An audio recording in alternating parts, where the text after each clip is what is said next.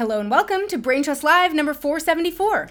This week on the podcast, Joe the Plumber, the 2008 political symbol celebrated for his misunderstanding of tax laws, is dead at 49. He leaves behind a fully broken political system.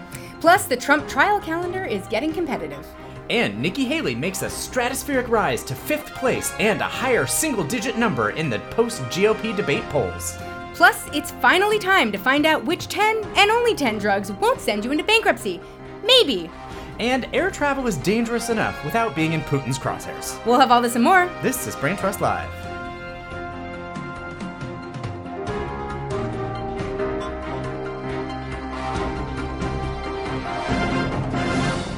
Hey y'all, I'm Brent. I'm Lila, and you can find us on the web at www.braintrustlive.com. Whew, it's hot today, It's- friends. Much too hot. we had a brief reprieve after the hurricane. Yeah, the the, The hurricane. hur- hurricane, right? Yeah, okay. Um, and then, but this week it's been a nightmare. It's also, there's like hurricanes coming to the East Coast. It's been hot in the Midwest. Like, no. Midwest is so hot. Yeah. It's nobody's winning right Ugh, now. And also, have you noticed that like a lot of states seem to have moved up their school start to much earlier than it used to be? yes. We always Like- started after Labor Day. Yes, and in New York City they still start after Labor Day. Why? Because it's really fucking hot in New York City in oh, August. yeah. The schools are not designed to be used in August. And somehow Chicago, which has a similar problem, Yeah. has started school like weeks ago.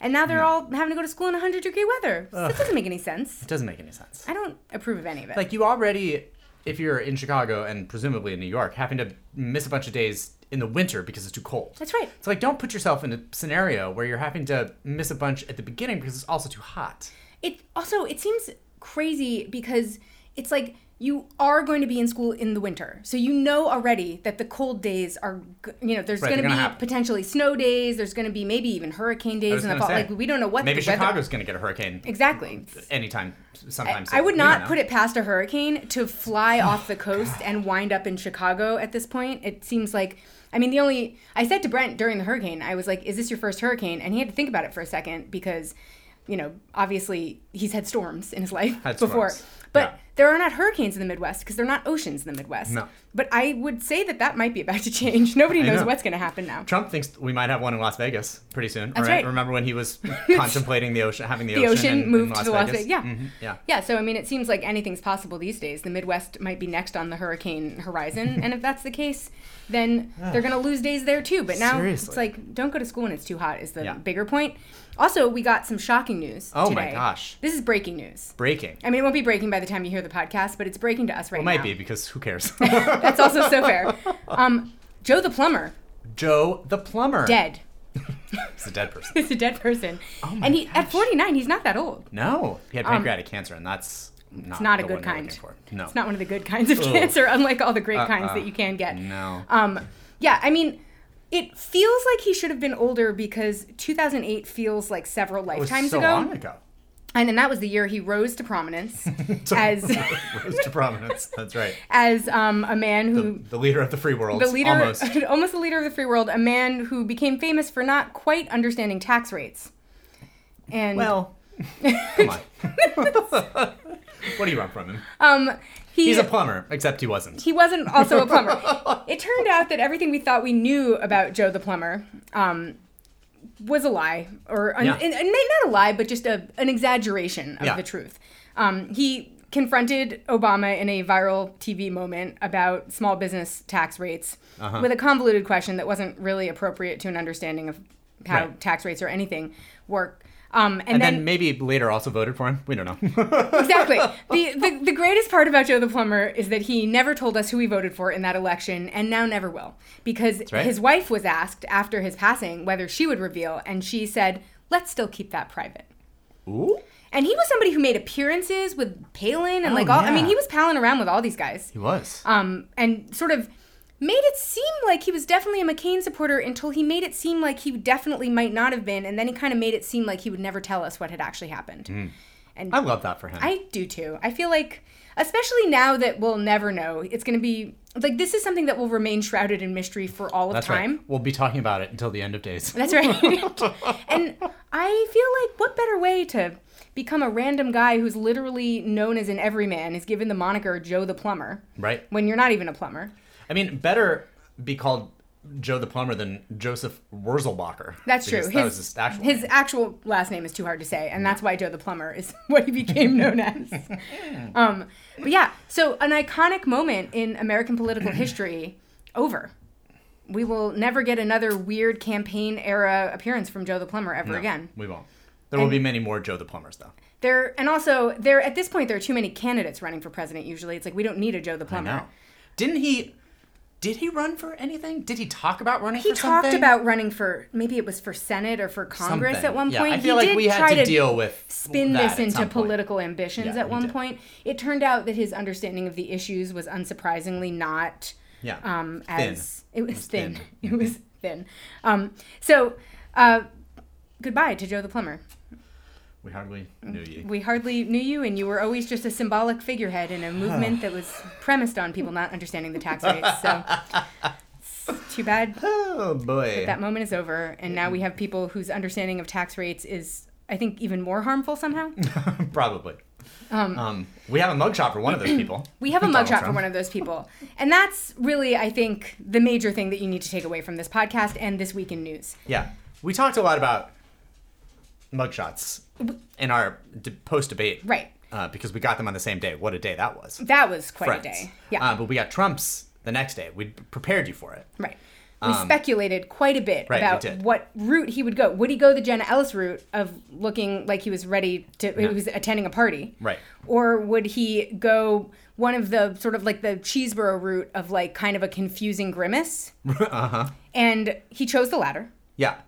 He, He- went. He'd obviously practiced. Obviously. He knew they had the merch out. uh, You know, days later, they knew that they were going to fundraise off it. I think they made like seven million dollars the next day between course. like donations and and merch. So like he'd been in the mirror for days. Not only had he practiced it, but there was a fake mugshot that circulated That's right before the of real one, and it's identical to the real one. I know, because Lila, you sent it to Grant and I, and then we at some point the entirety of the internet realized it was fake, and everybody was like, "Damn it, that one was so good!" And then the real one came, and we were like, "Oh God!"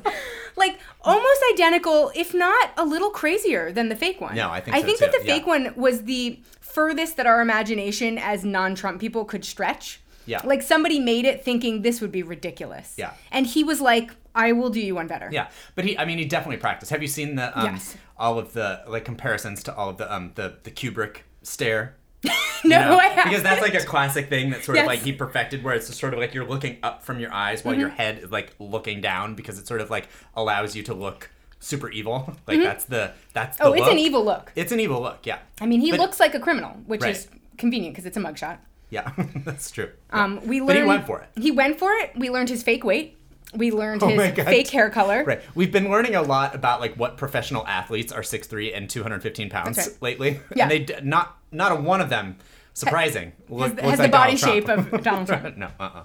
Um, and then we all like the the vanity of writing your hair color as strawberry blonde is so hilarious to me. I know. I just like that because listen, blonde is like a classic hair color people have. Yeah. Brown, brown is a classic hair. Black, uh, all classic hair colors people might have. Red, a classic hair color you could Right. have. Strawberry blonde is somebody who's aspirationally a redhead but not. Yeah, right. You that's some that's something that you have to say knowing it's not true. Right. Well, and it's also just like such a choice to do something so specific because it's also like he didn't, you know, he didn't mark his Uh, race as white slash orange. Right. you know, which, Exactly. Which is the right answer. But like he could have just he could have just gone with blonde. Have you seen some of the comparisons to his skin tone in that photo and inanimate objects that are the color actual orange? Because that is another thing that's been on the internet. That he is a color of tan that's not right Yeah. for humans No. in that photo. And it's not a trick of lighting. No, because we we saw you before, everyone else's right. skin He tone. did get he did get the best photog, I think. He did. I I feel like they Because he wasn't blown game. out. He wasn't. Yeah, I Yeah, think he wasn't at whatever somebody- station has the blown out Yeah, photographer. right. They had the guy who actually knows how to work the camera. Yeah. On. You can still see the kind of like ring light reflection in his hair. Oh, yeah, it's not a great photograph. I was certainly, but- worried for him, not for me, that um, the ring light reflection would make clear that he's bald.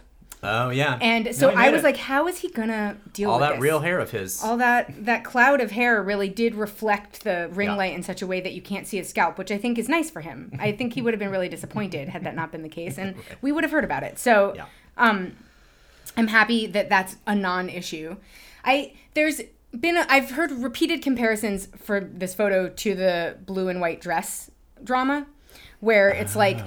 To Republicans, it's like a great photo, and Oh, sure. everyone Democrats Yeah. are like, "This will show them." well, that guy in Fox News said that he looked good and looked hard. Don't worry, Brent. He assured us repeatedly that he's never. He said only had a se- heterosexual, heterosexual, right, unblemished. unblemished record, of Record of heterosexuality. Fox News is like losing their shit a little bit Oh, about yeah. this photo It's in so a good. way that does call into question their unblemished records of heterosexuality. yeah. Um, Yeah. But so like there does seem to be like an attempt to kind of like make this an iconic photo. Oh, for sure. That feels And a little forced. It probably will be. Let's I- face it. It will be. It's already being tattooed on people. Also. It's of course, but like that's the kind of thing those Trump people would do. I feel Yeah. like the attempt to take this photo and make it iconic is like kind of a what else are you going to do if you're in the Trump movement? Well, it's right, a forced gonna thing. yeah. You have to pretend it's the greatest photo. Right, it's a real emperor has no clothes kind of moment. A hundred percent. Because it is very obviously a photo in which a man who is being charged with multiple crimes looks like Yeah. a criminal. Well, and didn't when he tweeted it out? Oh, he's back on Twitter. Oh, yeah. Um, didn't he say something? X, was it? sorry, wasn't it? Oh yeah. X. X. Wasn't it like um? Didn't he say something like "never surrender"? Mm-hmm. Which was the which was a picture of him surrendering. That's right.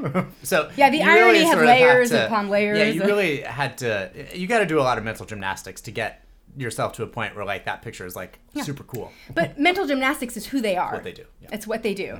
And it is what they do as a probably a minority even within the Republican Party ultimately. Yeah. I think that I like I said this is part of a longer narrative arc that you know positions him as like you have to both like intellectually and emotionally accept that he's a criminal.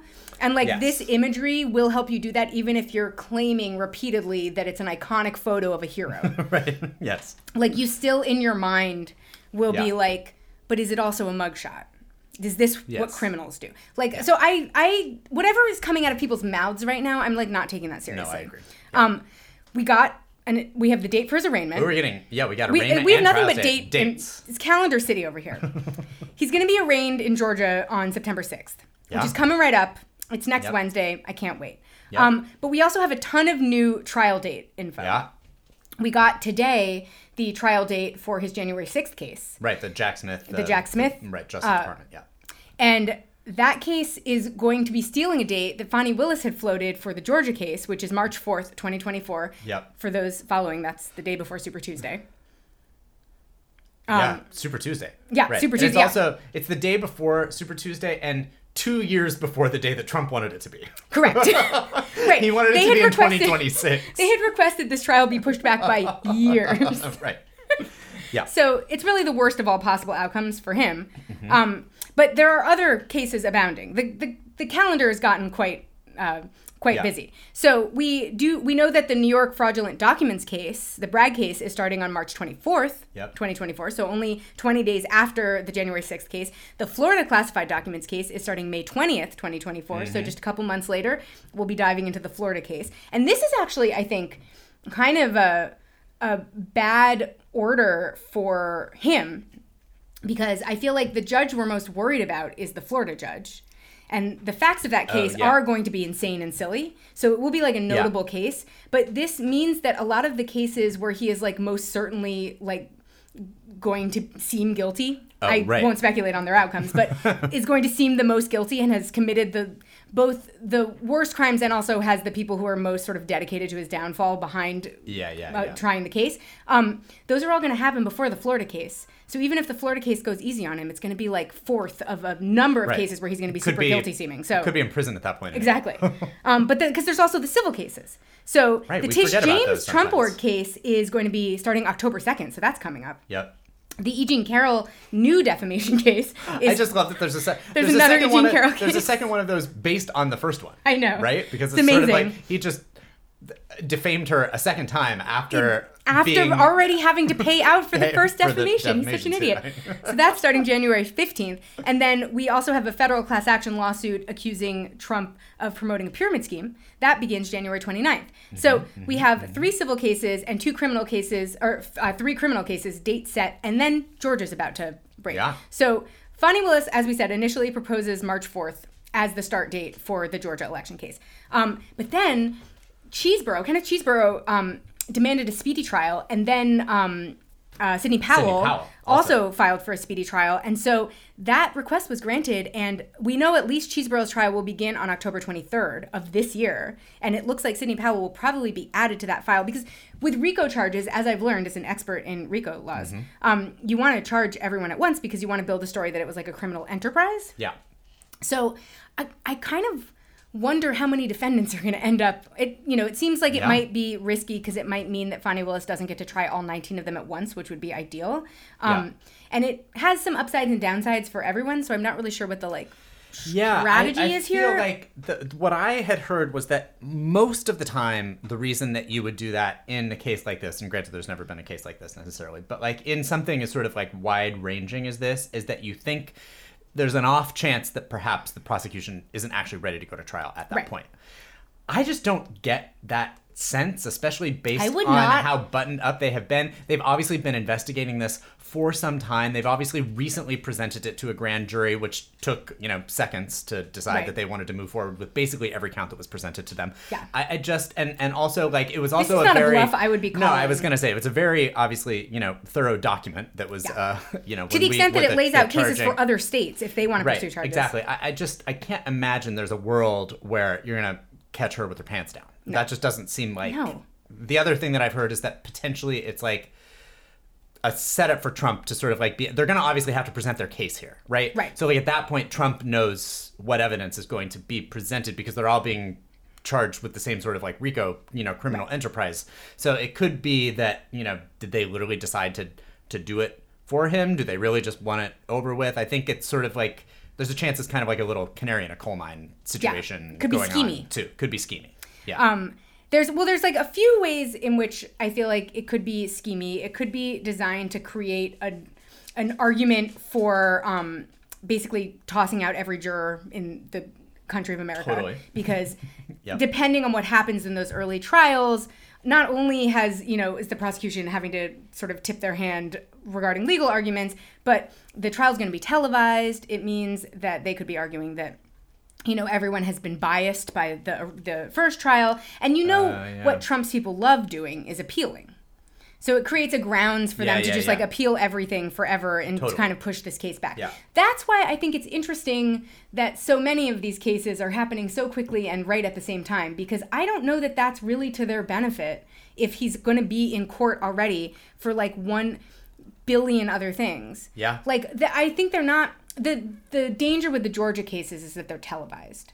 So i think you know them trying to kind of like create a diversion early on on tv could affect how the other cases go i guess. Maybe, that would be the logic. Yeah, maybe. um but there's also the possibility that these people who are um uh, volunteering to go early if you will are Yeah. looking for an opportunity to flip hundred percent. so we don't Yeah. know what way. Like we, it's hard to know who is and is not loyal in Trump world. I think I think they would like you to believe No they're one- all no loyal, but actually no one is loyal in Trump world. Um, and so there's also a possibility that Powell and Chesebro are just looking to get a deal, Yeah. and that would also be a reasonable chance for the- you know for them to go and kind of like use their cases to present that they have valuable information that they could then use to make a deal in exchange for testifying against Trump later. Yeah, so sure. there's a lot of opportunities. Also, Mark Meadows and a few of the less famous uh, uh, co-conspirators are trying to get their cases moved to federal court, claiming that these things happen under their federal responsibilities. Yeah. And so he had a trial or a hearing today, um, Yeah. and had to testify at that hearing. And but also, Fani Willis uh, subpoenaed. Uh, Brad, Brad Raffensperger, Raffensperger. for this trial, so we'll see what happens in with that request. I, I feel like he's just trying to do something to get himself out of because he will flip. He, So, well, like, he already he, he already did in the federal that's why- case. that's the literally the only reason that he wasn't charged in the Jack Smith January 6th Exactly. case. Yeah. Yeah. So I feel like getting him moved to a federal case is he's already cooperated with federal authorities. So like I don't know what his Also, it's game a, is here it's right a. I feel like it's going to be a hard sell too, right? Because the, I I, mean, the, think the so. crimes are They're state very crimes. clearly state crimes. They were trying to overturn a, you know, a, a state election which is run by the state. Yeah. Uh, I would also like I think that if he claims that if they move it to federal court, it will mean maybe that he's like immune to state charges, which would I that would be a terrible precedent for them to set in this case. Yeah. That anyone who is working for the federal But I don't know why he just doesn't call up Fani Willis and be like, "Hey, I'll tell you anything. what do you want to know?" what do you want to know? Right? I'm happy to say whatever. Yeah. Like that's I if I am them, Georgia, Yeah. I'm like, A, screw this guy, but B, we already know he's a flipper. Totally. So let's not give him any let's not give anything. Because Yeah. we know he'll flip regardless. Right. you don't have to worry.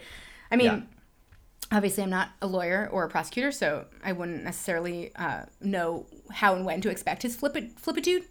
But yeah, I don't know either. I expect it to be coming up. Yeah, same. Um, and then, as far as what all of the excitement around Trump's mugshot means for the outcome of the Republican debate that we carefully watched for you last Wednesday, I would contend it knocked it right out of the news cycle as expected. It really did. I mean, I think people sort of like have continued to talk about it, but I, I don't know that. You know, interestingly, we're going to get into some some specific polling here, but like the post debate polling seems like maybe it wasn't the best plan of his to not go. no, right? And right. that doesn't really surprise me because it's sort of a- in the same way that I said that I hate that the Democrats aren't doing their Yeah. own debates because like you don't get a chance to push back on any of the nonsense that's going on in the Republican debates. Obviously, Trump not being there doesn't get a chance to push back about any of the things. You know, he doesn't get to defend himself against Chris Chris, Chris Right. Christie or Mike Pence or whoever it is that you know is is um, Asa Hutchinson. Not that anybody needs to defend themselves against Asa Hutchinson, but and his um, gray nose. right.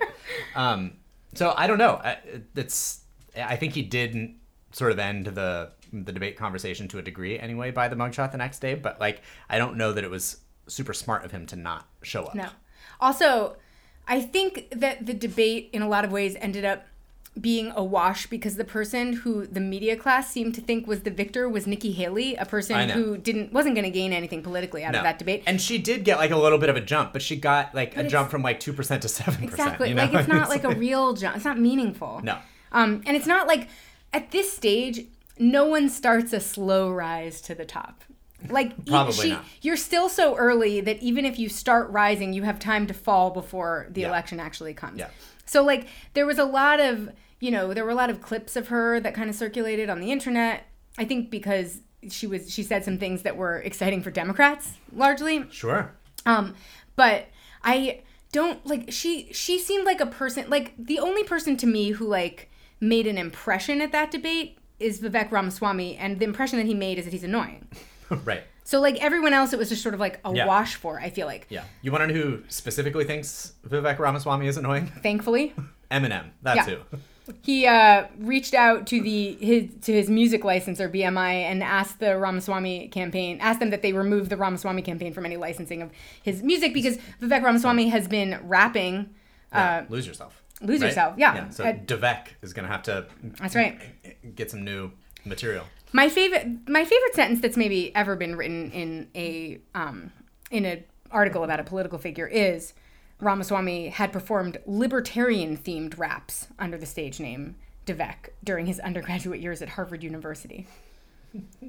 I don't that whole What? sentence is just like such a problem. What does that mean? Libertarian, Libertarian themed raps? Was he writing them From himself? Harvard? Get out of here. Oh God, just so It's awful. the most horrifying it's horrible. It's everything that I think about Harvard in one sentence. right.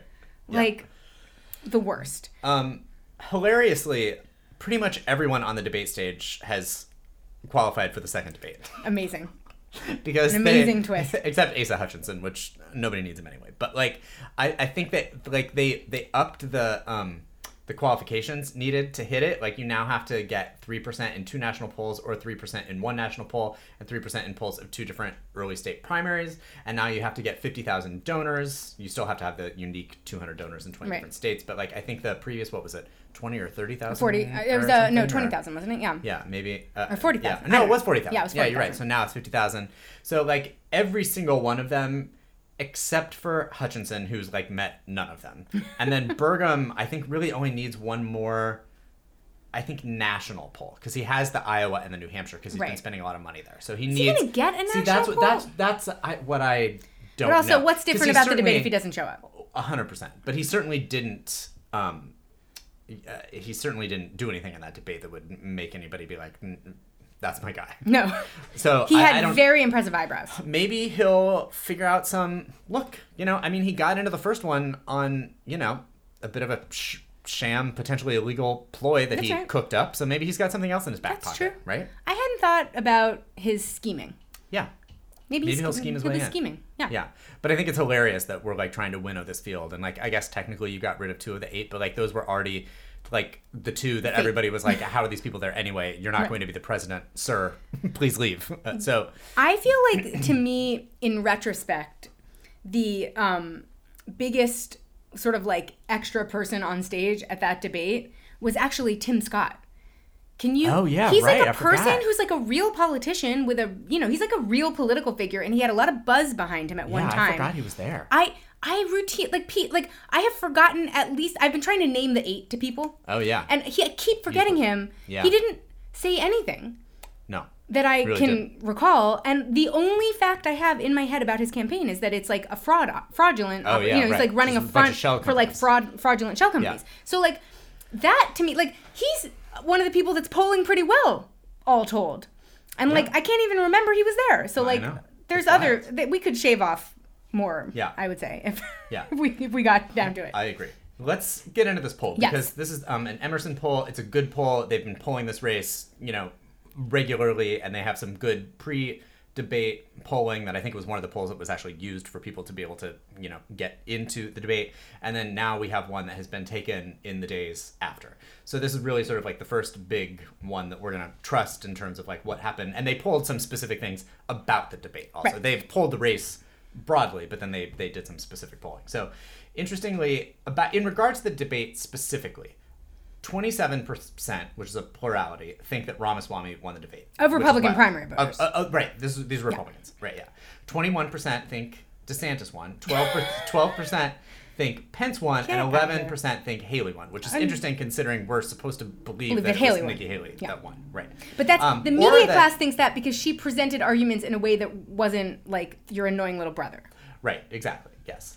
Um, and it, this is I found this poll interesting. They, when they decorum. when they when they they polled who you would vote for. So that that last poll was literally just who won the debate, debate only. Right. Then they polled um, as if who you would vote for if those were the candidates. So i.e. no Trump in there. They basically Right. like who would you vote for if it was those eight bozos.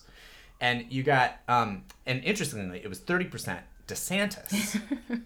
25% Ramaswamy, 16 Pence, 12 Haley, 8 Christie, 5 Scott, 3 Hutchinson, 3 Burgum. But I thought it was interesting that people thought that almost 30% thought that Ramaswamy won the debate, but then when you asked them who they were going to vote for, Yeah. it was 30% DeSantis. It was like it flipped the DeSantis and the Ramaswamy numbers. Yeah. I that makes sense to me. It does to me too. Ra- It's, it's weird, Ramaswamy? but it's, it does it makes Just sense. some right? guy. Hundred Yeah. percent. Yeah. Um, but then interestingly, so then just the poll of the race, including Trump, there were look. Trump is still beating everybody by a million points, which is the main problem for everybody that they're having is that they're losing badly. That's right. But there was some movement, and there was some movement at the top with Trump too, where he got fifty percent, which is hilarious that that's low for him. But in this Emerson poll, that is by far the lowest Yeah, that he's, he's been polling been at. He's been up into the 60s Yes. at points off and on. That's way poll. down from his. So like that is you know I think has to be I don't know if alarm bells are right, but like I think he has to start thinking about whether he wants to go to the second one or not. yeah, I I think alarm bells are right. If you're planning to dominate a field and then you just like you already have all these legal issues that you're contending with, and then you know Right. to have and you're everyone gonna sort let like- eight people just like shit on you the entire night. I Right. mean, all of them didn't do that, unfortunately, but I mean, some enough. yeah, of them but did. enough of them did, and the, your lack of presence makes it impossible for you to kind of like defend yourself, even via just like charisma. Yeah, Like his presence is more is is very charismatic. Yeah. It would have dominated the debate, and instead Yeah. he had this like weird kid who was like touting conspiracy theories and Right. like cheesy lines about anti wokeness, and that's who's like out here winning the debate. Yeah. So Um, So Trump is at 50. Second place is DeSantis at 12. But even that at 38%, which, listen, is a fucking mile, is n- narrow than it has Yeah. been because that's 2% up from DeSantis. I mean, this is a poll that Trump had been leading by 40 and sometimes 50% Right. previously. So you had 12% DeSantis, 9% Ramaswamy, which is a 1% decrease from the he's pre-debate. annoying. I know, but it's interesting that people think that he won the debate, but then when, Yeah. uh, you know, uh, Let me just- just, say I get it. I- that he's people awful. he's awful, but also I feel like I mean this is exactly it. We're reliving the Pete Buttigieg experience in a lot of ways, but Yeah. like nobody just because you can nobody likes the person who's really good on the debate team. no, They're fucking annoying. they're annoying. So like it's it makes perfect Yeah. sense to me that the more visibility he has, the more his national polling numbers are going to go down even if he's more sort of like known to Repu- like he had a blip while he was getting better known to Republican voters, but like the more we hear from him, the more everyone's going to be like, "Oh, that guy's annoying. I can't." Yeah. Um, I agree. So we've Yeah. got 50 Trump, 12 DeSantis, 9 Ramaswamy, and then you've got Pence and Haley at 7%, and that's a 4% increase for Pence. And the biggest jump was Haley's, which was a 5% increase because she was previously at 2%. So she Oh. did get a little Yeah. bit of a bump. But here's what I was thinking about, and I kind of hinted at it earlier. It's like, obviously, they're all losing. But these bumps, like, I'm thinking about the, the last Democratic primary. And granted, that's because, like, at the time, they didn't have, like, a true front runner. I mean, I guess it was sort of Biden or Sanders maybe at the beginning, but it was fluid. Yeah. But like, remember, like after that, one of those early debates, it may have been even the first one where Kamala Harris did her, you know, that girl was me and told her busing story and Mm-hmm. like, took time. She jumped from like zero percent to like thirty percent, and then she was ahead for a couple weeks. Yes. Like we're not seeing that. No, I know. right? Like they're not eating into this lead. I mean, they did eat into it a little bit, but it's still thirty-eight points. Like Yeah. nobody is like a five percent jump for Nikki Haley, who had a good night when you're at two percent. It's like you're not doing anything. No. No, this is like a a real I mean, Uh, they're all still losing to RFK and Marianne Williamson. Exactly. yeah, this is this is like a this is not a dynamic that we've seen before in these crowded Republican fields. No. So like we really have no idea how this plays out. And I think maybe it's a better dynamic than when Trump actually came out of nowhere and started dominating the field. Like I think it's it's he has so far he could fall. Yeah. But we like we we won't be taken by surprise by him in this kind of a situation, which I feel like is maybe to our benefit. Yeah. Because the the um the, the focus on him is oftentimes not all of that all that helpful to him. Right. Um, so I feel like the more that we see from him, the he he can only go down from here. I mean, we talked about this a few weeks ago as well. Like, you know, where he's starting from in this cycle really only leaves him with room to fall. Yeah. He's not going to get more popular. He's kind of ceilinged where he is. Totally. So I feel like in a lot of ways this is like a less dangerous place for us to be than if he was like trolling around at nine percent and then was about to have his surge at the wrong moment, yeah, which is yeah. what happened when he got elected. Totally. Um, but I don't. These fools are not going to be the people who can take him down. No, they're they're not. I, these are Yeah. silly, and the fact that uh, like DeSantis is basically just a lamer Donald Trump, and so the fact that he's in second Right. place is like real well, disappointing. and, and that's why when you pulled Trump out of there, DeSantis was ahead, even though people thought up, yeah. Ramaswamy won the debate because like those are just the Trump supporters being like, well, I'll just take like the ratchet version of Donald Trump. yeah. right, because he's like the clear parallel here A hundred percent. Yeah. in the kiddie pool. yeah.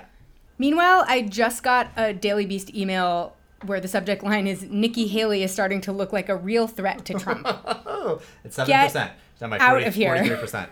Yeah. Unbelievable. Yeah. She had the biggest polling bump after the debate.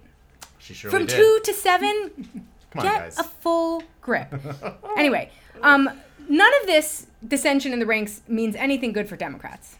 No, I mean, like, uh, listen, there's been a lot of polling that has had this race between Trump and Biden close. And this Emerson poll has Trump ahead, 46 to 44. Yeah. And I'm not surprised. I mean, people are not buying what Joe Biden is selling. And Well, he's not I, selling like, anything currently. That's a Bidenomics. he's like selling a a kitschy attempt to take to, to brand like a terrible economy that no one Right. feels safe in as his. yeah, I know. I mean, it's, It's- crazy.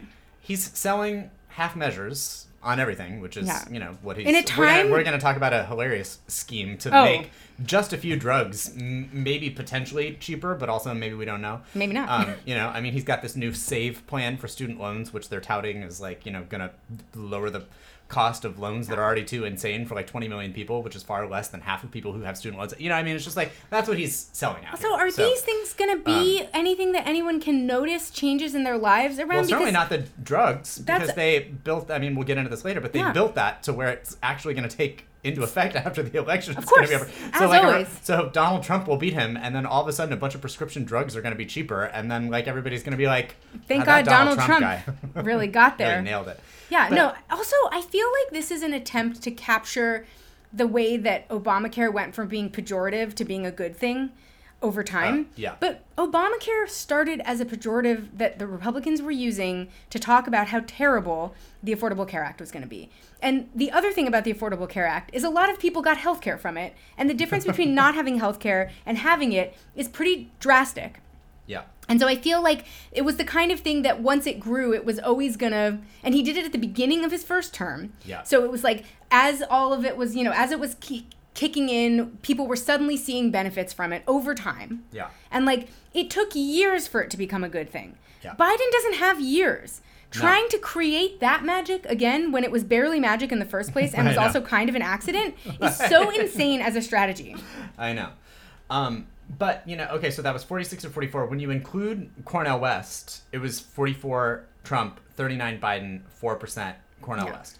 So he's lo- losing either way. Interestingly, I think for third parties to get federal funding, they need 5%, if I'm not Yeah, think so. mistaken. So. like that's has has long been a reason that Green Party members have said to vote for Right. for Green, but it's interesting. And he hasn't even he hasn't kicked off his campaign, by the way. No. He's been doing like press events and stuff, but like he hasn't like he's not even What happens when you add Joe Manchin to this setup? I know. I'm curious to look at that. But you know, it, it's like you, you can't blame can't blame Cornel West when you're when you've already lost. Exactly. I mean, Yeah, if you're already behind, him shaving off more of your margin of loss is doesn't really the problem. yeah. Well, and I got a long text from my mom earlier today, um, where I think she just had a moment where she got sick of everything, Sure. um, and sent me a text to tell me that Joe Biden should drop out, which Yeah. I'm not against. Um, but also sent me the link to an article from 2019 that she's been hanging on to in the back of her mind this whole time. She's been thinking about this for years, and she can't be the only one.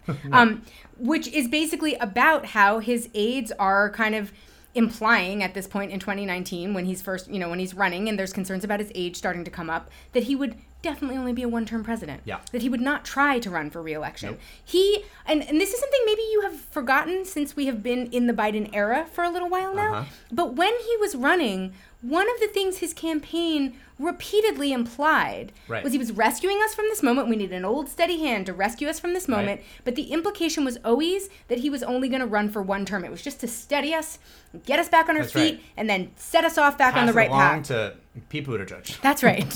but I mean, and I know that the Democrats famously lie about this kind of shit all the time. Nancy Pelosi was going to term herself out Oh, like three terms 100%. before she actually did. Right. Um, but this this is something that you know my mom was sort of talking about it like you know a grand bait and switch, and I think to some extent that is a, a sort of uh, a kind of frustration that voters may not be understanding how to articulate to themselves that they are Yeah. feeling. Where like there was, you are not crazy if you. Th- are thinking to yourself, I thought that he was only going to run for this one time. Right, that like, was the thing. They said that repeatedly, and there Yeah. is an article that my mom sent me from Politico all about it that was published in 2019 that is you know that is titled biden signals to aides that he would only serve a single term like Yeah. this is something that was in the discussion around his presidential campaign in december of 2019 at least um, but so you're not crazy if you're like No. why are we in this mess to begin with But I think that can't Biden just drop out is uh, listen, you're Yes, probably thinking that we are crazy for suggesting it. But like also, you know, I, I see this a lot it's this is what the the mm-hmm. some of the lefties that I follow on Twitter are doing when they whenever they're sort of like you know touting Cornel West or whatever. People will be like, he's gonna make Biden lose. Then the response is like, well, then we should have a different candidate. right And like they're doing it facetiously, and I sort of am to a certain degree. But like the solution here is if we have a candidate who is, you know, like way underwater in their approval ratings and not catching on in any sort of way, and not able to sell Bidenomics, and is losing in every single poll head to head to Donald Trump and with other third party candidates, like it's not insane to be like, might we start rethinking this? Also, there's Right? a- Do you want to win? Like that's the thing that Wait, we say about win? Republicans all the time. Like maybe you don't nominate Donald Trump because like you just ultimately decide that you want to win. I would contend that maybe you don't nominate Joe Biden just because you want to win. Right? I mean, like we did this once with Hillary Clinton, by the way. I keep reminding it, Yes. and I have even said on this podcast that a Biden term is giving me a lot of Hillary Clinton icks because we had all the signs that any thinking living human could have needed that she was not it. That's right. Right? And we decided over the course that- of two different cycles. Uh, right. And we went with it anyway, and we saw what happened. Yeah. And I just feel like we could be looking at the same signs right now and have some learning from at that point right. and be like, look, maybe people just don't want Joe Biden to be the president. And look, I understand as a party and as him himself, like, maybe that's sad. Sure. But also, like, are you willing to lose this for your vanity, to, especially to like fucking Donald Trump again? You people go around talking about like how you're so worried about saving democracy. It's like if you're worrying about saving Yeah. democracy, then what you would be doing right now is having a an active primary. You would be having debates. Mm-hmm. You would be looking at polls that show that you're having your ass handed to you. And those are the things that you would be doing if you were like, I'm trying to save democracy. You wouldn't be going around suing to get third parties off of you know, Right. ballots. You wouldn't be uh, doing any of the things that you're doing right now. They don't give a shit about democracy. They No. care about themselves. He cares about their own power. himself and their own. I, I just I don't get it. It doesn't make any sense to me.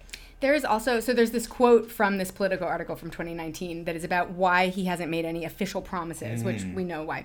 But it says while the option of making a public pledge remains available, Biden has for now settled on an alternative strategy, quietly indicating that he will almost certainly not run for a second term, while declining to make a promise that he and his advisors feel fear could turn him into a lame duck and sap him of his political capital. And I call bullshit on that sentence because there is no one on earth more powerful than a lame duck president. That's when you go balls to the You wall. You go balls to the wall. If we could have had the Joe Biden of of a lame duck term, we could have he could have thrown anything at the wall to see what sticks. Yeah. Like the, the a lame duck term is when you pass all the random crap that you've been too afraid will like sap you Ruin of political politically. capital and ruin Yeah. you politically. So great. He's like a million years old. He does not have a political career ahead of him. He has the leverage to go to have gone balls to the wall three years ago. Yep. So like the idea that that would sap him of political capital Doesn't is a bunch of sense. complete bullshit. Yeah. And that is how you know that they're being disingenuous. yeah.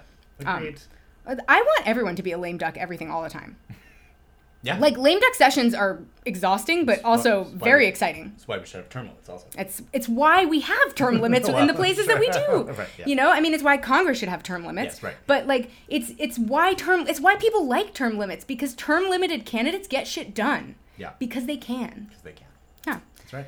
Um, speaking of standing in the way of getting things done. Got it.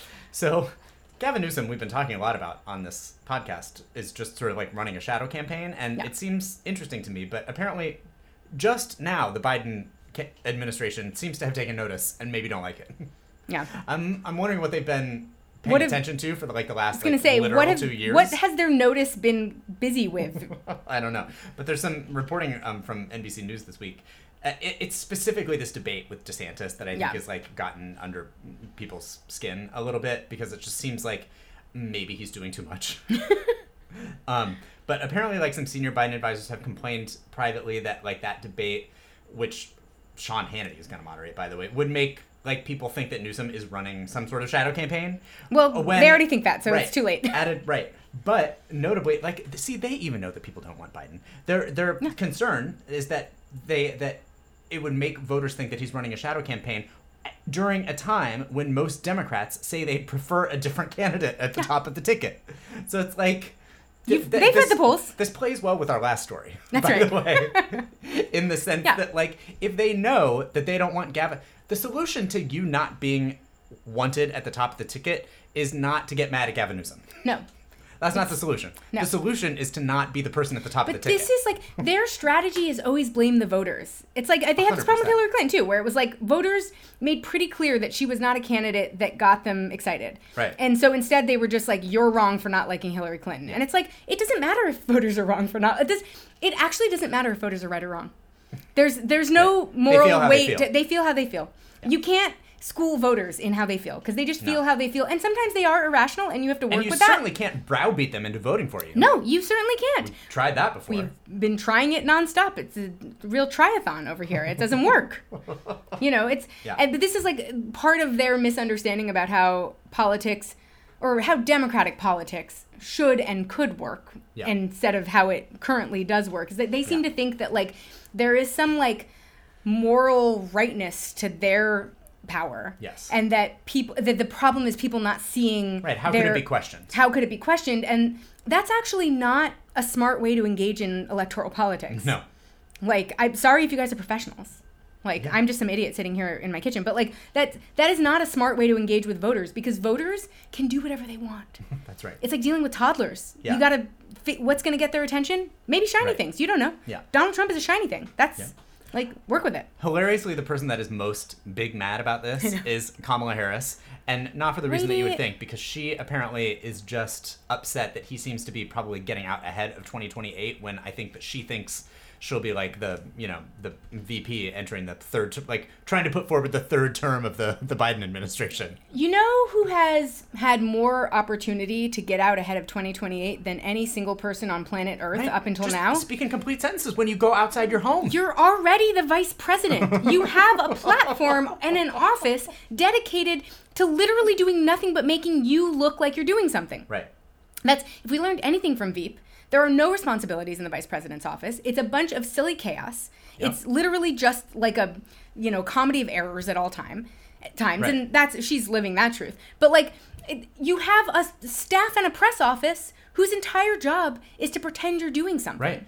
And DeSantis wanted to debate her too, by the Right. way. And look, I get why as a sitting vice president, maybe you don't do that, you know. But like, you know, because she went down there, to, she went down to Florida after the whole, you know, situation of you know Ron DeSantis demanding that Florida teachers Right. teach children how great and wonderful slavery was. And so, you know, then DeSantis was like, well, let's have a debate about it. And like, I get why she can't say no, but like, or why she can't say yes, but like, because she can't say yes, like, let Gavin Newsom go defend your policies as a like top surrogate of the party. Like, Exactly. it doesn't, it doesn't make any sense to like be mad at at Gavin Newsom for like going and like trying to defend you, especially when, like I just said, when we're not doing debates. Yeah. When we're not do- No. like. Wait, how else are we supposed to I was gonna advertise what our positions are? Nobody else is out defending the party right now. No.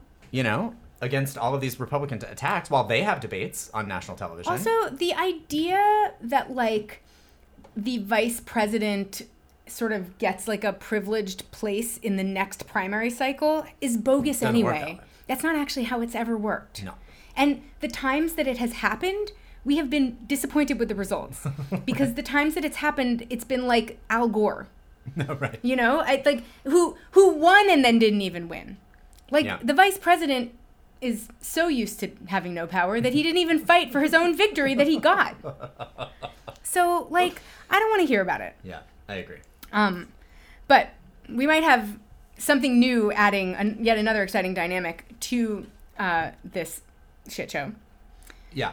No labels. They've got a convention, which That's, is hilarious. That's right. A bipartisan convention. Mm, What does that mean? They don't have a party. You can't be bipartisan as a non-party. Yeah. You want to know what I think that they are actually like doing that I think really could, and I was thinking about this, and I I feel like we've kind of said this, but I'm I'm distilling it down further here. I think they are really doing a lot to tell voters and the American people why bipartisanship and moderateness is bad You're you're so right. right? Like imagine like being a person who like has to go to the polls and look at like a a, a Joe Manchin and Jon Huntsman ticket that has been nominated by you know in a closed room because they don't have they're Right. not having an actual primary and they've been nominated by Joe Lieberman and Larry Hogan and Right. whoever else I mean like what a and they've come out with like the most milk toast policies that we've talked about before that don't actually help anyone Like, truly literally no one uh, like that's uh, do more Do more. like more of this please Yeah. there I, like it's just so insane like I've also been thinking a lot recently about, you know, I think Donald Trump and Bernie Sanders get compared a lot for a lot of reasons. In part, they're both kind of populist figures, but they're also both New Yorkers. And I think the one thing that they have in common is that the reputation that New Yorkers have that is something that everyone in America hates New Yorkers for, but is helpful in the political realm. And I was just reading an old op-ed about this, or I read something about this recently. Um, is New Yorkers are famous for straight talk. And so Mm. the thing that you have in common between a Trump campaign and a Sanders campaign is obviously not policy. And I don't Yeah, think it's yeah. fair to claim that Sanders, you know, policy is dumb because he's echoing a lot of the same style of talking points as Donald Trump. Because he's not doing the dumb ones, like the insulting people ones. But Right. populist talking points are direct and straightforward and they identify a goal. Yeah. And I feel like the reason that those are popular on both sides of the aisle is because voters respond really well to those things. Yeah. And I, this is a party of the exact opposite of that. Like I, yeah, yeah. It, it's like it's like everything that is not that style of communication, which Yeah. as a which is a bipartisan kind of popular Yep. and you know is and for reasons like i get why people hate having new yorkers at their thanksgiving dinner table if they don't want to get into an argument about something because that's what new yorkers love to do the most in our lives and i also get why you know in places where it's it's you know why why the conversational style of new yorkers gets you know it, it runs I, it runs afoul of the sort of sensibilities of a lot of midwesterners and other sort of flyover people because it's based entirely on interruption but the reason that it's so effective as a kind of political communication is because feeling like someone is being straight with you is part of what makes you trust them Yeah. to kind of represent your interests in Totally. a place. And I get that like both moderate Democrats and moderate Republicans do not do this and that is why everyone hates them. And when they try to pretend they're doing this it comes off as disingenuous. Hundred hillary clinton as much as she tried could never actually seem like she was straight talking to you. She always seemed like she had an ulterior motive and it's because she can't grasp that style of communication. She's not from a place where that style of communication is natural to her. Mm-hmm. And so like I can see like that that it comes across immediately as disingenuous. And like this whole no labels movement slash party Yeah. is every single person who could not want who could not be straight with you even if they tried. No, in like a room together that's all old white men in addition that is just them telling each other how great they are but without any ability to articulate why or specifics as to Right. what makes them you know good candidates like Totally. it's they lack the exact it's the exact opposite i think of what this moment in politics should have taught us Right. Well, and it's it's also just such a lack of understanding of what they're even because like they they um, talked about this poll, which I just Yeah. find to be the most hilarious thing that I've Oh my ever God, the silliest poll life. I've ever seen in my life. because they polled and they're very proud of this and they're using this as like a reason to say like yes we should be on the ballot in all 50 states because they said. Um, we just finished a poll of 10,000 voters in eight battleground states, and we gave them a choice of Trump, Biden, and a moderate independent third choice. And 63% say that they're open to a moderate and independent third choice. And my response to that is like, if you gave me a choice between Trump and Biden and a box of hair, right it's like like you're gonna get 63% of people who are like, Sure. box of hair 2024. Yeah, right. Like it just doesn't. Like obviously, pe- nobody wants this election again. Which I w- look, I understand does play well for a third party. But this idea that like 63% of people were like, "Give me what No Labels is offering," is like, no that get is a hold not of yourself. that's not what happened not here what's happening. no That, that didn't happen. And also, I think once you transition that the box of hair 2024 to like a political figure everyone does have opinions on and slash they Well, already right, I hate, was gonna say. you you don't you no longer are Yeah. channeling what box of hair As 2024 as, offers. As soon as you substitute that, as soon as you give them a choice between Trump, Biden, and Joe Manchin, it's going to be negative 63% wanting to vote for Joe Manchin. Yeah, no, exactly. like that's Box of Hair 2024 represents possibility because we don't know what Box of Hair 2024 stands for. Stands for, right. Yeah, Mhm. that's not the case with no labels. We know what they stand for. They stand for nothing, Right. but like in an active way. Like they actively stand for nothing. Um, in any case, speaking of policies that stand for nothing, we are finally going to get to find out which Right. 10 and only 10 drugs maybe won't send you into bankruptcy, maybe in a few years from now. Right, I know. This is like such a. It's giving such Hunger Games vibes. Oh my God, I they're know. Gonna, ma- they're gonna make a big announcement about it. I know. They're, and, and like people are like speculating as to Some which 10 cancer victims won't have to die poor. It's so bonkers this It's- policy. And like, look, like, is it good that ten drugs will be cheaper? better than zero drugs. Yes, Right. it is. It's just so wild. We've talked about this before about how the rollout of this is insane, Most and we in- mentioned it even in earlier in this Yeah. podcast because this is all going to go into effect when Joe Biden may not be the president any longer. Right. Um, but you know, it's this was part of the Inflation Reduction Act. They finally Democrats have been trying to get this in some bill forever, and they finally got a you know a shit version of it in in the IRA. Which is how everything in the IRA is the shit version of the thing that they exactly. wanted but to it's do. basically, you know, this it's gonna it seeks to make prescription drugs cheaper for Medicare and its beneficiaries by instructing um, uh, HHS um, to negotiate the prices of certain medications directly with their manufacturers. i.e., So- do what every other country on earth does with every drug. Right, with every drug, but also those countries are also just offering free healthcare to their people That's anyway. right. So like, who's keeping track? That's right. Um, so it's bizarre that we're gonna get like ten, and they're like phased out too. I Yeah. mean, it's, we're not even gonna get all ten at the same time. I don't think that's my understanding anyway. Um, yeah. Well, because they have so- to complete the negotiations for each Yeah, there's drug. gonna be like, and we don't know if the if the negotiations are going to work. Well, that's what I know. The like what happens at the end of the negotiations are like the um, if there's no agreement, which I could see there not being, then the government. If I were big pharma, I would be like, I'm Right. holding out forever. Yeah, exactly. Well, and also Big Pharma is trying to take them to court Of course. right now because, of course, they are. Yeah. Um, but if the negotiations don't lead to agreement, then the government will make a final offer for what it considers the drug's maximum fair price. At which point, the manufacturers can either accept the price or refuse it and pay financial pen- penalties. And they have trillions of dollars, so like Right. Why wouldn't they'll they? probably just like pay a financial penalty, or they could withdraw from selling drugs to Medicare and other public programs, which they could certainly do. I mean, like Especially because these are drugs that people have to have regardless. That's the thing is like the reason Yeah. that you want to socialize this process entirely, the reason you don't want to leave room for big pharma to determine what the terms Yeah. of the debate are, Well, and also is because could- people have to use these drugs anyway. Right, and also like if you only do it to ten drugs, like the other reason to socialize it too is that like what's the, you just jack up the price of the other drugs to make up for the cost that you're not. So, like these are giant drug makers. When that I was are- thinking in that are- particular, like we have a list of the drugs Yeah, should they think it's going to read be. Well, well, let's read them. But first, one of these drugs is an asthma drug that I have been on in the past. It is one of a whole bunch of corticosteroids that work differently for different people. So you kind of like do some trial and error to find the one that works best for you. And so if just Symbicort gets cheaper and all of the other corticosteroids, the ones that control my asthma, get more expensive, then Right. what is that? Is that success for this program? I don't know. What does that yeah. mean? Yeah, like what if you're? It's a real, be a real kick in the pants if you uh, have asthma and Right. Is really cheap, but it doesn't work for you, and the other ones are expensive just because they're not on the because they're not Symbicort. the Right. Hunger Games list Exactly. of uh, ten drugs that won't make you poor. Yeah. So like this is also just kind of crazy in general because a lot of these are cancer drugs. And Yeah. you know, that's also something where it has to be like a highly tailored treatment to your cancer and your situation. Yeah, one of them I think is like a blood cancer drug. Yeah.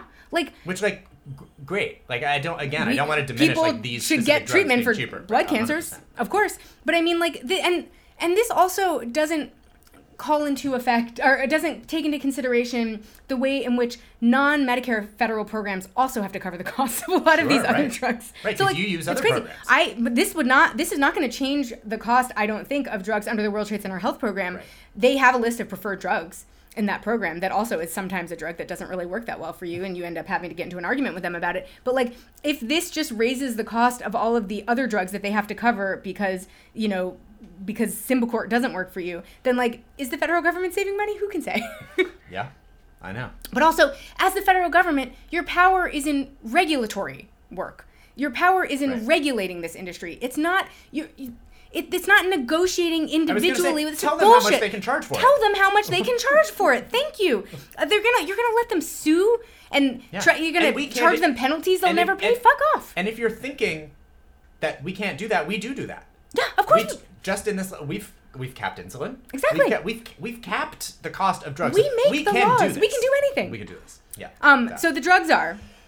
this is a list of some of the great nonsense words in all of history Oh, yeah, too. for sure. Um, Januvia, which is a type two diabetes drug. Um, Eliquis and Xarelto, which Yeah. are blood thinners. Uh, Imbruvica, a cancer drug. Mm-hmm. Jardiance, which you've got to have seen a commercial for. Yeah, for sure. I get them all the time. It's for heart failure. Um, Inebril, which is a rheumatoid arthritis drug. Yeah. Mm-hmm. Symbicort, which is an asthma corticosteroid. Um, Ibrance, which is a breast cancer drug. Think. Xtandi? you probably pronounce it. Yeah. pr- pronounce the X. Yeah. Like a like prostate an cancer drug, and Breo ellipta, which is a Pulmonary. COPD drug of some sort. Um, first of all, the fact that all of these drugs are brand name. Well, what Is you wild to me. You could bring the price down to a reasonable price if you literally just told them that they had to stop making television commercials for these. Yes. like the fact that like I have seen commercials for any of these drugs, the fact that I have been moved off of like Symbicort, the reason that I got off of it the first time was because it got it stopped being covered because a generic of another uh, corticosteroid yeah. came into it. Like I but the like these are like to pick 10 specific drugs for common conditions that have tons of patented drugs still as part of the patented drugs still as part of their like is such a wild Yeah. twist but also it allows the it allows big pharma to pick and to pick off the problem Yeah. like like like we're saying if if you just have a law about it that applies to all drugs generic and under still under patent Yeah.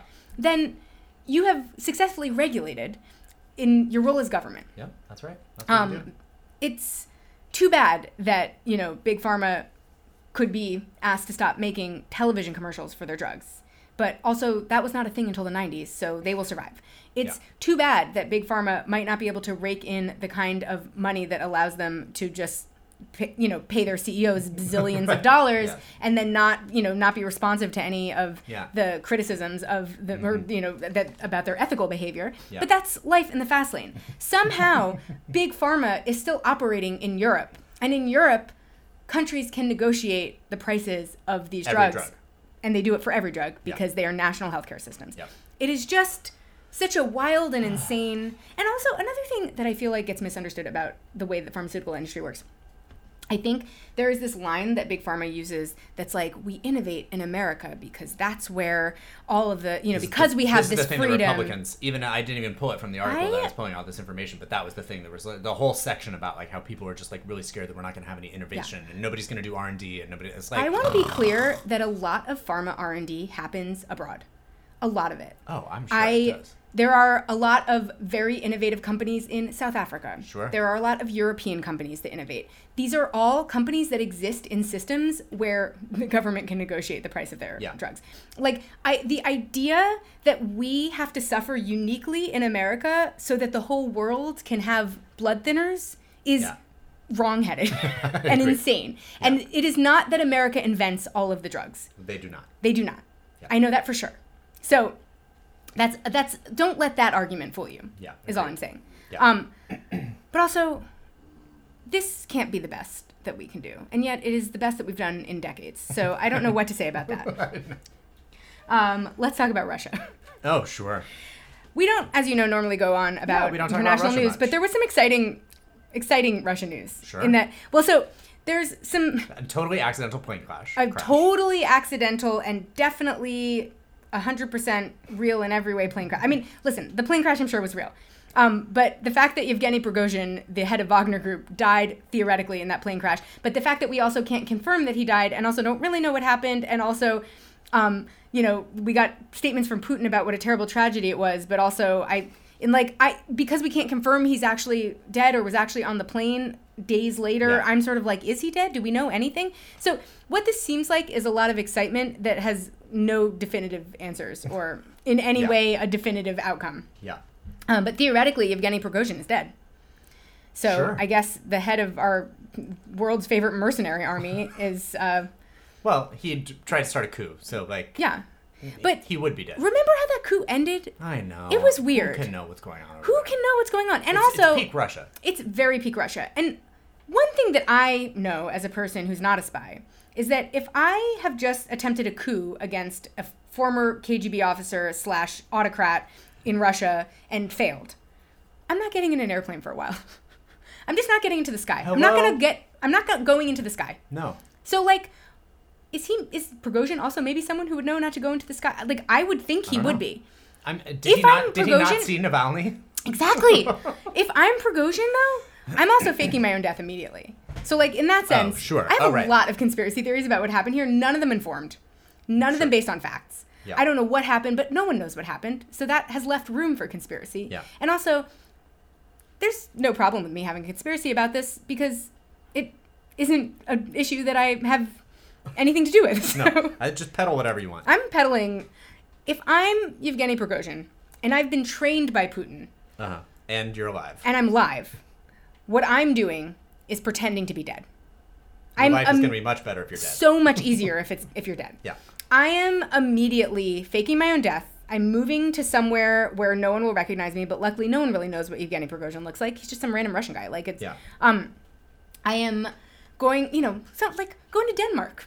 Just roaming around Denmark. Sure. Yeah. Um I'm I'm taking my money with me, but not taking the responsibilities of running Wagner Group with me. Yeah. And I'm just gonna have a quiet life in Copenhagen, Mm-hmm. eating at you know Michelin starred restaurants and enjoying you know a, a swim in the in the water, Yeah, whatever they're you know just Swim in the water. it, you can swim in Yeah. the water there. Dip- a cold plunge. A cold. pl- You can swim in the summer in their like like you know Copenhagen is like on a body Oh. of water. You know it's like on a it's A on like the, a sea of some sort, and you can swim in it even though it's like in the city. Like you can Oh, just jump from the city into the water and it's clean. Oh, I love that. That's very s- Scandi Yeah. of them to be sure. doing that. Yeah. Um, but in any case, my point is, I'm leaving town if I'm Prigozhin. I'm faking my own death. sure. And if I'm Prigozhin, I don't care if ten randos die in a plane crash because I'm evil. Right. So you You've know killed far more than that. exactly. Your own hand. You literally run a mercenary army. Like you're not afraid of innocent victims and your crimes. Yeah, Um, sure. and I'm disappearing. So. And I'm enjoying the vanity of being on the front page of every newspaper for a day, and then I'm disappearing from life. Yeah. so. You know, do. I don't know what I hope happened because I don't wish him well, no. and I don't wish Putin well. So I don't know what to think about any of this. But um, I have conspiracies, is what I'm saying. And then the other big international news that happened since we last recorded is they had the the the BRICS, or are they a council? Are they a? It was a summit, right? The Yeah, BRICS sure. summit Yeah. happened. Um, which is sort of like meant to be an alternative to like a Western-led, you know, Probably like a G7. or a is, G7 right? of non-Western Yeah. nations. Who's there? Who's at that? Um, it's like it was held in South Africa. It's a lot of like um, I think Egypt. You know, China Wow. is the sort of China big for sure. name. Russia's involved, and their big plan is to have like an alternative currency to like the euro or the Oh, dollar. They never actually get to that. The only thing that there really is to report from this is BRICS is heavily reliant on China's power, but China's economy is flagging right now, so it's kind of a mess. Mm-hmm. Um, but part of what was supposed to happen was China and um, Russia were supposed to get together and like plot how they were going to take Mm, sure. over the world. But Yeah. Vladimir Putin cannot travel to South Africa because he is wanted for war crimes in Ukraine by the International Criminal Court, which, though that is a Western institution, South Africa didn't really want to get in the middle of. Yeah. And so basically, if he had gone to the BRICS uh, meeting, he would have been arrested for war crimes. So sadly, a meeting between President Xi and Putin could not occur. I feel like they can do that on their own time. That's- yeah. anywhere they want to. Exactly. And Yeah. they're and probably are. I- for sure. Probably have a standing meeting. I would imagine. Yeah. If I'm a dictator like Vladimir Putin, I'm setting meetings with other world leaders anytime I want. Mm-hmm. Yeah. Um, so that's the news. Aside from one Oh my important God. news story that we The Did Minnesota uh, delegation of congressional Is women out of was control right now. Doing too much. Like keep it in your pants, ladies. it this so the Minnesota Minnesota State Fair was happening. Yeah. It's state fair season, you know. Yeah. And Minnesota is one of those states that thinks it has like a really important state fair. Mm-hmm. So, you know, everyone everyone in the Minnesota political scene went. yeah, you go. Um, and they were trying to get the Trump mugshot out of the news cycle. And so it started with Amy Klobuchar. Amy Klobuchar. And then- she said hot tip. That's right. Then Ilhan Omar shows up. Uh huh. And then, was it, Tina Smith or somebody showed Tina Smith was the one that we really did talk about. Yes. Yeah. Um, just taking pictures with burly firemen The at firemen. the Minnesota they State must Fair. have had a booth somewhere. Obviously. So Klobuchar shows up, hot tip, get your pictures taken with the firemen. Ilhan Omar was like, thanks for the tip. And then Tina Smith is being carried by them. Out, get out of here. She's lifted up in a very awkward pose. It was very awkward. by some burly firemen. yeah. No, the whole thing. It was weird. Everyone, calm down. First of all, Yeah. if you're at a state fair, take a picture with a corn dog. You know, Yeah. some kind of classic. This, this, the the one-upsmanship that we were witnessing Yeah. with these ladies. It's like It also just felt like a little icky. it felt very icky. Yeah, and it's not what I think of when I think of Minnesota State Fair. Sure. I think of a more wholesome photo op than that. sure. You know, it's not the Iowa State Fair, which is a political No. scene. You know, Minnesota Right. State Fair, much less interesting politically. Sure. Um, so I imagine, I don't know, you're like eating some corn, or you're Def- like, you're definitely eating you corn. know, you're do what's the, you're eating whatever Fried things. funnel cake or whatever. You know, Yeah. you're on a you're on a Ferris wheel, whatever silly state Yeah. Ferris stuff people t- you have, you're near a cow or a pig or something, Yeah. you know, whatever. But like, this is not. You don't need to be like jumping the bones of the fire people. No, no. It was it was weird. It was weird. So we leave you with that. Um, we'll be back next week to tell you about, I assume, other stuff. Yes. Hopefully. I'll be unemployed at the time. That's right. Brent will be unemployed. The recording of this next podcast. That's right. He will be f- a free agent in the world. So If you got any work for me. if, you, if you've got any work, give him a call. we'll talk to you next week. Bye. Bye.